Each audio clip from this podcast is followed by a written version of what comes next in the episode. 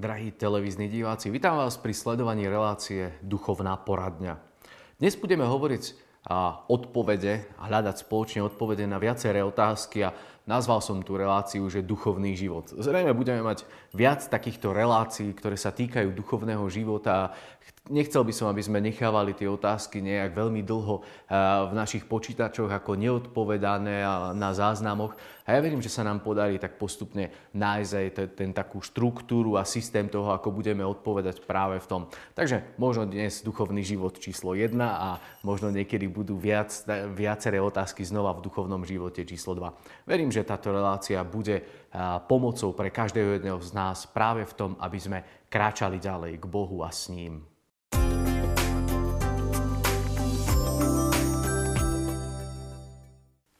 Môžeme si spoločne vypočuť prvú otázku, ktorá nám k tejto téme prišla. Bude to otázka vo forme audio.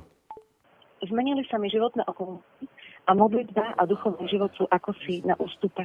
Čo s tým mám robiť? Každá zmena v živote človeka prináša so sebou určité také nové situácie, do ktorých my sa potrebujeme ako keby uložiť. Ja viem, že keď som bol chorý napríklad, bol to iný systém toho duchovného života. Keď som e, zdravý a viem fungovať, znova si potrebujem nájsť ten systém.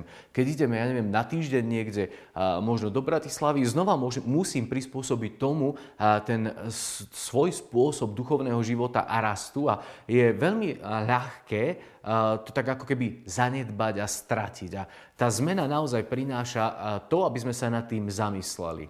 V katechizme katolíckej cirkvi v bode 2611 sa hovorí práve o modlitbe, ktorá je takým veľkým žriedlom práve v tom našom zameraní na Boha. A tam sa píše, že modlitba viery nespočíva len v tom, že hovoríme Pane, Pane, ale v tom, že si pripravíme srdce, aby plnilo Otcovú vôľu. Ježiš vyzýva svojich učeníkov, aby vnášali do modlitby túto starosť a spoluprácu na Božom pláne. Niekedy sme možno naučení a hovoriť to, páne, pane, naučení sme mať svoj štýl modlitby, naučení sme možno mať určitú štruktúru. A nehovorím, že je to zlé, ale je nebezpečné, že náš duchovný život sklzne len do toho, že naš, naše spojenie s Bohom bude iba na našich slovách. A tu sa píše, že naše srdce alebo modlitba má byť to, že naše srdce je pripravené plniť Otcovú vôľu. Čo to znamená? To znamená, kdekoľvek idem, tak kráčam s Bohom a hľadám v tom Otcovú vôľu hľadám, že či to, kde ja prichádzam, je naozaj súčasťou toho, že Boh ma tam pozýva a môžem sa opýtať ešte, že čo mám práve v tej situácii robiť, čo tam môžem priniesť, čo môžem jednoducho ako keby vyťažiť z tej situácie. Ja nechcem teraz byť taký uh, veľmi prísny, že teraz vo všetkom sa musíte kontrolovať, vo všetkom teraz len sledovať, že či sme OK, že či to je dobré, že či naše myšlienky alebo čo. Ale práve to nastavenie, uh, ísť s Bohom, robiť s ním veci je veľmi dôležité a toto je v srdci. Čiže modlitba pre mňa je vzťah. Duchovný život, rast v duchovnom živote, to je vzťah s našim Otcom. A veľmi dôležitým práve v budovaní toho, že ja s ním kráčam, že s ním žijem, je to naštartovanie. Ja keď, ja neviem, ideme na aute, potrebujeme ho naštartovať. Potrebujeme stočiť ten kľúčik alebo stlačiť to tlačidlo a zrazu to auto nabehne a potom my môžeme s ním ísť. Môžeme pridávať plyn, uberať, môžeme brzdiť.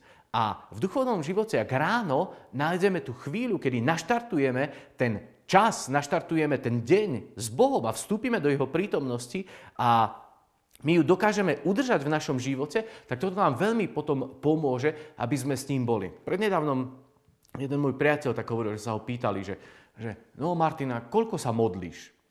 Nejaký človek, ktorého sprevádza taký mladý.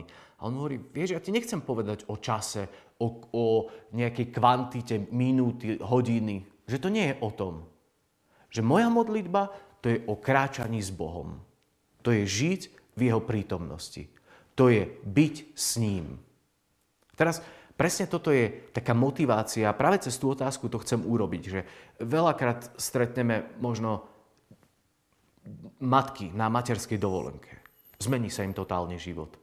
predtým, keď vstúpia do manželstva, zmení sa im život chlapec, s ktorým sa stretávali, zrazu je s nimi v jednom, v jednom priestore, zrazu je to také, že nemáme to svoje súkromie úplne a teraz ako sa modliť? Ako sa modliť, keď to dieťa príde na svet a teraz plače, má svoje potreby, a potrebujeme ho prebaliť, nakrmiť, e, ja neviem, hojdať, mať, mať na rukách a všetky ostatné veci. Jak pritom e, si nájsť čas na modlitbu? A každá tá situácia si vyžaduje takú svoju odpoveď a možno to naše hľadanie. Práve to, aby sme si sadli a povedali si, že ako bude vyzerať ten náš duchovný život. Ako ja tak strategicky premyslím, do čoho budem investovať môj čas, ako sa e, s tým jednoducho vysporiadam. To, čo mne veľmi pomáha, práve v tom, aby som udržal tú líniu kráčania s Bohom je mať také momenty v priebehu dňa, ktoré ma ako keby tak skontrolujú, že či som s Bohom v spojení. Že keď niečo píšem, odpovedám na maily, pripravujem sa na niečo, že či to je naozaj niečo, čo ide zo mňa, alebo je to v tom spojení s Bohom. A ja mám napríklad rád e, takú obyčajnú, úplne obyčajnú vec, že hodinky, ktoré mám aj teraz na ruke. Oni mi pípajú každú hodinu. A keď mi pípne ten signál, tak ja ako keby sa snažím, a preto aj také hodinky mám, aby som si povedal, že som v tejto hodine s Bohom, odovzdám mu ďalšiu hodinu dňa. Niekedy to boli uh, tie vežové hodiny, tie zvony, ktoré nám odbíjali štvrť, pol, celú a my sme vtedy mohli ako keby zažiť, že to je zvuk z neba, ktorý nás volá práve do toho spojenia s Bohom. A to je potom taká nádhera, že my neprežívame tú samotu, ale môžeme s ním byť. Možno keď mamky majú malé dieťa a hojdajú ho na rukách, že vtedy sa modliť Vtedy nebyť len ten, že potrebujeme ho utíšiť, ale možno spievať nejakú pieseň, ktorú vieme duch, s duchovným obsahom. Možno vtedy sa modliť za to dieťa, aby Pán Boh ho požehnal a rozvinul ten potenciál jeho života do, do plnej úrovne, ktorá je ako keby daná do jeho života a, a využiť ten čas na to, že snažiť sa byť naozaj v spojení, nechať sa otrhnúť od, od Božej prítomnosti, lebo On je prítomný, On je neustále prítomný a ja viem, že veľmi často toto, toto stratíme. Že zrazu e, nesieme to tak sami na sebe. Tak skúsme možno si tak sadnúť. A môže to byť aj taká odpoveď pre každého jedného z nás, že sadnime si možno aj práve dnes, keď počujete e, túto, pozeráte túto duchovnú poradňu a teraz zamyslite sa nad tým, že ako vyzerá váš duchovný život, vaša modlitba, vaše spojenie s nebom. Je to niečo, čo máme, alebo nám to chýba? Je to niečo, čo máme počas dňa aspoň v niektorých momentoch a potrebujeme to ešte ako keby tak zintenzívniť, alebo je to len niečo, že ráno sa odmodlím a potom ako keby som s Bohom už nemal ten kontakt. Ak do toho vstúpime, tak nám to môže pomôcť. Niektorí ľudia napríklad si dávajú citáty zo svätého písma niekde po dome. Máme kríže, máme obrazy, ktoré nemajú byť len našou dekoráciou v domácnostiach, ale práve majú v nás evokovať ten nadprirodzený život, do ktorého my sme pozvaní. Vnímať tú duchovnú realitu, v ktorej uh, my máme možnosť žiť. A to je potom taká nádhera naozaj, v ktorej my môžeme neustále rásť. A Božia prítomnosť, ak je pri nás, ak my ju evidujeme, ak s ňou spolupracujeme, tak prináša so sebou pokoj, prináša so sebou vyrovnanosť, prináša so sebou naozaj také impulzy, že my zrazu vnímame tie duchovné rozmery a možno Duch Svetý môže spôsobiť to, že budeme robiť veci, ktoré práve by sme nikdy neurobili, ale On prinesie ten impuls do nášho života. A možno aj, aj v tej rodine, možno aj e, voči manželovi, že prídu také nápady, že toto by som mohla urobiť. A zrazu to urobíte a prinesie to obrovský taký dotyk pre manžela. A Duch Svetý je ten, ktorý dáva tú kreativitu, ktorú prináša so sebou nápady a my to potrebujeme neustále ako keby tak príjmať a žiť z toho. A vtedy uvidíte, že ten život bude naberať takú, takú novú úroveň života. Takže aj našej diváčke prajem, aby ona si sadla a pomenovala si to, čo je potrebné, to, čo potrebuje urobiť, možno ako vstúpiť do toho, že životné situácie nemajú zabiť, zničiť, zastaviť náš duchovný život, ale máme z nich využiť to, čo je to najlepšie, to, čo nám najviac môže pomôcť v našom živote.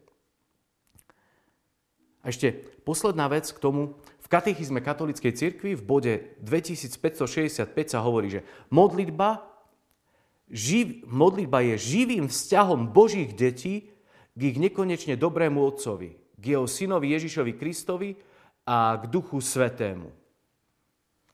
To je živý vzťah. Aj teraz. Aj v tejto chvíli. Aj teraz môžeme cítiť jeho prítomnosť. Živý vzťah. Keď niekto vojde v tejto chvíli do ja neviem, obývačky alebo kde máte televízor, tak zrazu evidujete jeho prítomnosť. Viete, že tam niekto prišiel. A presne tento reflex, tento cit, ktorý máme v sebe, že niekto tam príde, tak uh, je vycvičený. My to máme v sebe. A my duchovný reflex potrebujeme presne tak vypracovať, že vieme, že Boh je s nami. Že On je teraz tu. Že je s vami vo vašej obývačke, je v tom priestore, kde sledujete túto reláciu. On je teraz tam. A my tomu potrebujeme uveriť a tomu s tým potrebujeme žiť. A toto je tá nádhera, v ktorej môžeme ísť. Môžeme prejsť do ďalšej otázky, ktorá je tiež v audioformáte, tak si ju spoločne vypočujme. Pochválený bude Ježiš Kristus. Chcem sa opýtať na pôst, na jeho význam alebo jeho históriu. Ako je to s pôstom na Popolcovú stredu a Veľký piatok? Je ťažkým hriechom jesť takýto deň meso alebo sa nepôstiť od jedla? Kto má výnimku a ako je to s tehotnými a dojčiacimi ženami? Takže komplexná otázka ohľadom pôstu a možno tých rôznych spôsobov a ešte aj vekových kategórií a možno aj ľudí, ktorí sa postia. A história pôstu trošku môžeme vstúpiť do toho. V učení 12 apoštolov a sa hovorí, že na začiatku 3. storočia sa odporúča jeden až dvojdňový pôst a potom e, pred, pred Veľkou nocou a pred krstom dvojtrodňový pôst. Čiže to sú ako keby také začiatky, kde trošku ešte menej sa postilo a kde ako keby tá pôstna um, nejaký, nejaká uh, pomoc v duchovnom živote nebola až tak veľmi e, jasne zadefinovaná. Z toho krátkeho pôstu sa postupne vyvinul 40-dňový pôst, ktorý odporúča veriacim už na začiatku 4. storočia svätý Atanás, biskup z Alexandrie i svätý Cyril Jeruzalemský. Číslo 40 malo a má stále taký e, svoj význam a posvetný význam. Ježiš Kristus sa postil 40 dní. Vieme, že on pred svojim účinkovaním odišiel na púšť, kde bol 40 dní. Toto je veľmi silný moment pre nás, aby sme aj my možno rozmýšľali o našej pôstnej disciplíne a o tom, že či my sme vstúpili do pôstu už niekedy, takého seriózneho, že či sme si niečo odopreli, alebo je to uh, taký tlak, ktorý máme z církvy a vieme, že by sme to mali robiť a príjmeme to a možno kde si v našom vnútri sa tak buríme s tým a hovoríme si, prečo také veci máme robiť a neviem čo. Ale ak naozaj seriózne my chceme žiť duchovný život a teraz sme v duchovnej poradne, poradni, tak my potrebujeme hľadať veci, ktoré nás dvihnú do nových úrovní a pôst je naozaj veľmi silným odporúčaním v tom, aby my sme kráčali. Pán Ježiš vedel, čo robí. A on odišiel na 40 dní do samoty, kde bol s otcom, kde sa modlil a vedel, že cez to strádanie v cele on pripraví svoje vnútro, pripraví svojho ducha na tú veľkú misiu, na to poslanie, ktoré mal urobiť na tejto zemi. A bolo to niečo, čím on začal. To bol ako keby ešte pred štartom svoj, svojho ducha, svoje vnútro posilňoval práve cez post. A tých štyri, tá 40 bola e, v tom, že on bol 40 dní na púšti, že sa postil 40 dní pokrývala voda zem počas potopy, 40 dní sa postil Mojžiš na vrchu Sinaj, 40 dní putoval prorok Eliáš k jaskyni na vrchu Horeb, keď k nemu prišiel Boh. Ešte mohli by sme nájsť veľa iných takých 40 v Biblii.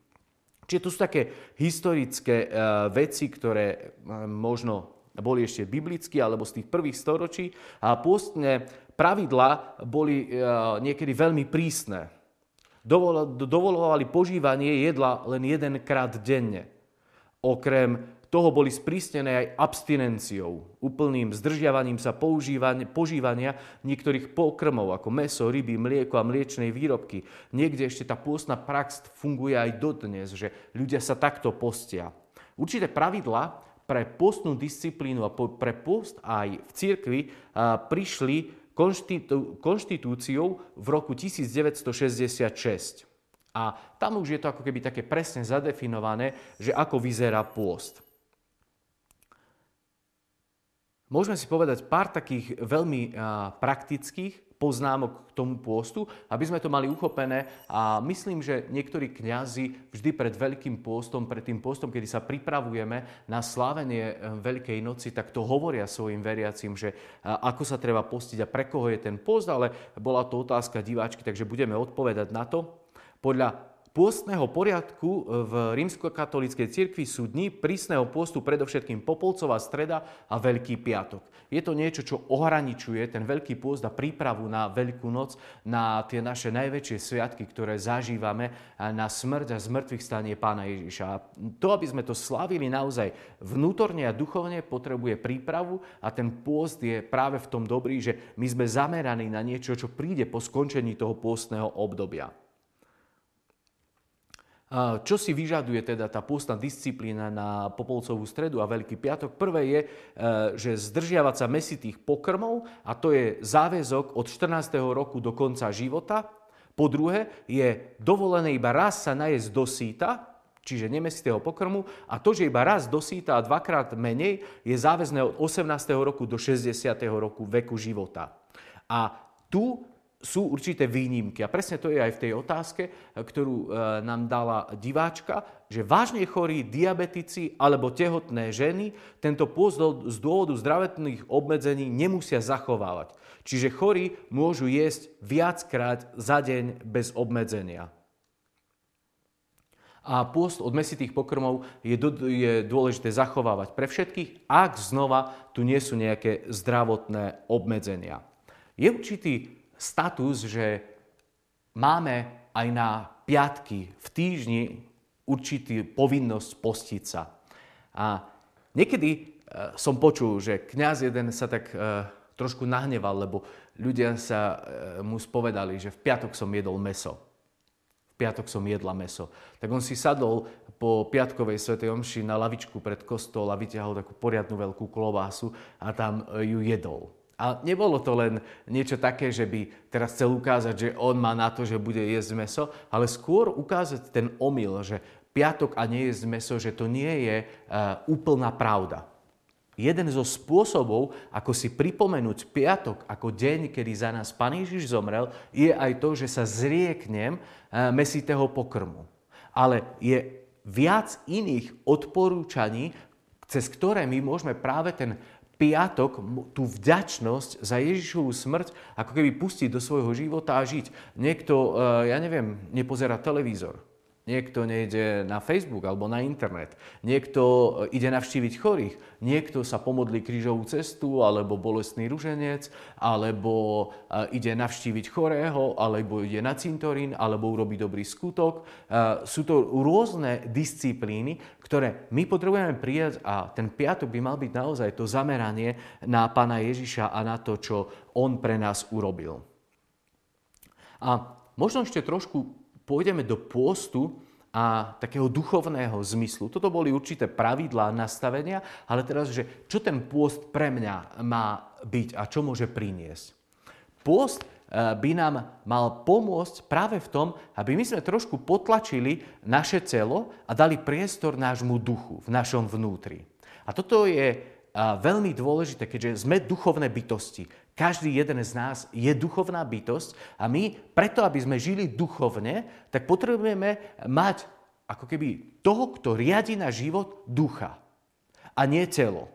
V Biblii na viacerých miestach sa píše, že keď žijete telesne, tak vtedy nepočúvate ducha. Keď žijeme duchovne, tak vtedy nesplňame žiadosti tela. A keď ja sa postím, tak vtedy môj duch môže rásť a moje telo ako keby bolo pod mojou vládou a v mojej vôli a e, nie je to o tom, že teraz by som mu nedal nič, ale ja som ten, ktorý je pánom. Nie moje telo riadi môj život, ale môj duch je ten, ktorý vládne v mojom tele.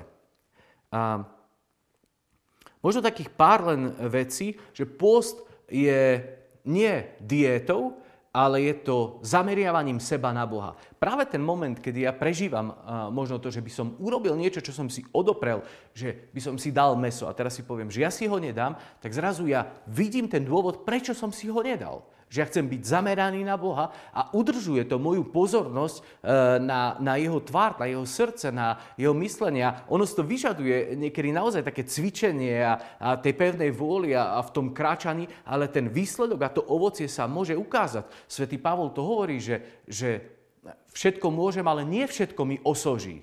A ak my vieme, že čo nám osobží v raste duchovného života, v tom, aby sme viac žili ako eh, Ježišovo telo na tejto zemi, aby sme žili z tej milosti, ktorú on ako vinný kmeň, ako ten vinič dáva pre všetky tie ratolesti, tak toto je nádhera, vtedy my naozaj ako duchovné bytosti môžeme vrásť v prinášaní toho ovocia, lebo cez ovocie nášho života sa ukazuje, nakoľko sme v Ježišovi.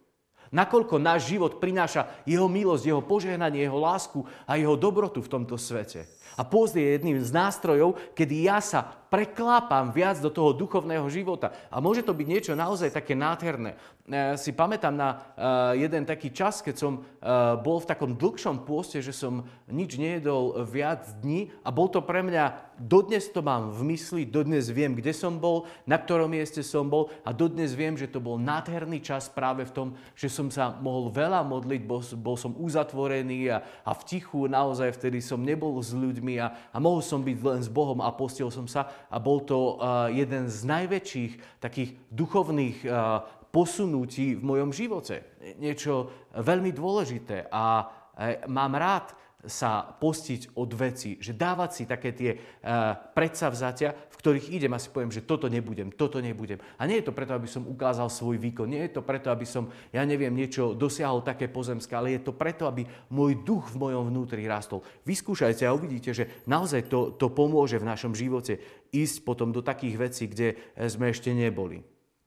V pôste nejde o zápas proti celu, ale kvôli celu a kvôli duši. Že ja chcem naozaj dať priestor tomu duchovnému v nás. A potom pôst nás posunie aj do almužny a do, do modlitby, že nás to potom dvíha naozaj k Bohu a my môžeme prežívať to spojenie s ním. Pôst nebuduje ego, ale spoločenstvo s Kristom. Ak pôst ma vedie do nejakej pichy, tak sa radšej nepostíme. Nech toto nie je naozaj nejaké ovocie, teraz, že ja som nejaký už e, duchovný velikán, alebo neviem čo, práve kvôli, kvôli tomu, že som sa dokázal toľko postiť. Že toto je niečo, čo naozaj nie je, zla, nie, nie je správne. Ak môj post prináša nervozitu a ja ubližujem ľuďom v tom momente, radšej sa nepustíme. Radšej si vyberme veci, ktoré nespôsobia ešte rozdelenie a ubliženie iným ľuďom. Že potom to ovocie postu je naozaj nedobré, ak my nežijeme lásku. Práve post by mal dvihnúť nášho ducha do toho, aby sme žili v láske. Aby milosrdenstvo bolo prúdením toho neba cez naše srdce pre iných ľudí. Pôst je obrovským nástrojom toho, aby sme boli duchovnými ľuďmi. A ja nás všetkých pozývam do toho, možno tiež ako v prvej otázke, aby sme si rozmysleli, aby sme si povedali, že, že čo budeme robiť v tom, aby môj duch rástol, aby som bol silnejší ako duchovný človek, aby sme kráčali viac s Bohom. A posledná otázka, ktorá nám prišla v tejto relácii e-mailom, spoločne si ju môžeme prečítať. Milá poradňa TV Lux. Nezdá sa vám, že všetky tie naše kresťanské vyjadrenia, opisy, rituály a prejavy toho, v čo, koho veríme, by sa nemali pokladať za abs- ako absolútne? Lebo sú dané iba jednou kultúrou. A následne, nemala by dnes církev zúčastniť tú našu starú zna, nemala by dnes církev zosúčasniť, pardon, tú našu starú známu, ale iba nám zrozumiteľnú reč a poskytovať ľuďom slobodu, priestor a pomoc i požehnanie, aby nachádzali viac autentické náboženské vyjadrenia vychádzajúce z našej terajšej kultúry. Miloš, ďakujem. A ďakujem e, Milošovi za túto otázku a myslím si, že, že je to pravda a, a my vieme o tom a kráčame v tom. Veľmi krásnou odpoveďou je to, ako hovorí e, pápež František v Evangelii Gaudium v jednej časti, ktorá sa volá, že misionárska transformácia církvy. A on hovorí, že církev vychádzajúca je církev otvorených dverí. Je povolána vždy otvoreným, byť vždy otvoreným domom pána. Otvorené kostoly, nie chlad zatvorených brán. My chceme byť církev, ktorá je tu pre všetkých. A ja verím, že sme tou církvou, ktorá je tu pre všetkých. A my sami potrebujeme prechádzať cez takú reformáciu, možno aj v tých spôsoboch, možno v slovách, možno v našich, v našich postojoch. A je to je to ten čas, v ktorom my sme. A každý jeden z nás sme církev, sme súčasťou církvy. A my potrebujeme rozmýšľať, že to, čo my žijeme, je autentické, že či je to príkladom pre iných ľudí a nie možno len oddelovať, že hierarchia tvorí církev. My všetci sme súčasťou toho tela, ktorým je církev a preto potrebujeme prechádzať cez neustálu obnovu. V tej v misionárskej transformácii círky v tej kapitole pápež hovorí, že že církev musí prijať túto nespútanú slobodu slova, ktorá, ktoré dosahuje to, čo chce takými formami a spôsobom, ktoré prekračuje naše chápanie a rúca naše schémy. Preberať iniciatívu je to, čo máme pred sebou. Pán nás predišiel v láske. Ja nám všetkým prajem, aby sme neukazovali církev ako niečo, čo je také historické, statické, nejaké zatuchnuté. Ale my sme tí, ktorí máme byť pri ľuďoch. Pápež hovorí, že pastier má smrdeť po ovciach a tu znova nie je len pre kňazov alebo pre biskupov. My všetci sme tu dar pre iných ľudí. Tak nás pozývam, aby z nás bolo cítiť otvorenosť, láskavosť, prijatie a, a milosrdenstvo, aby ľudia z nás boli potešení práve tým, kto sme a kde rastieme v tom našom duchovnom povolaní a v duchovnom živote. Ďakujem veľmi pekne, že ste boli s nami aj pri tejto relácii Duchovná poradňa a verím, že spoločným úsilím a možno aj otázkami, ktoré nám posielate, za ktoré sme vďačné, môžeme rásť tam, kde nás Pán Boh vedie a, aby sme prinášali to ovocie Jeho pôsobenia v nás pre ľudí, s ktorými žijeme a pre tie situácie. Veľká vďaka, že ste s nami.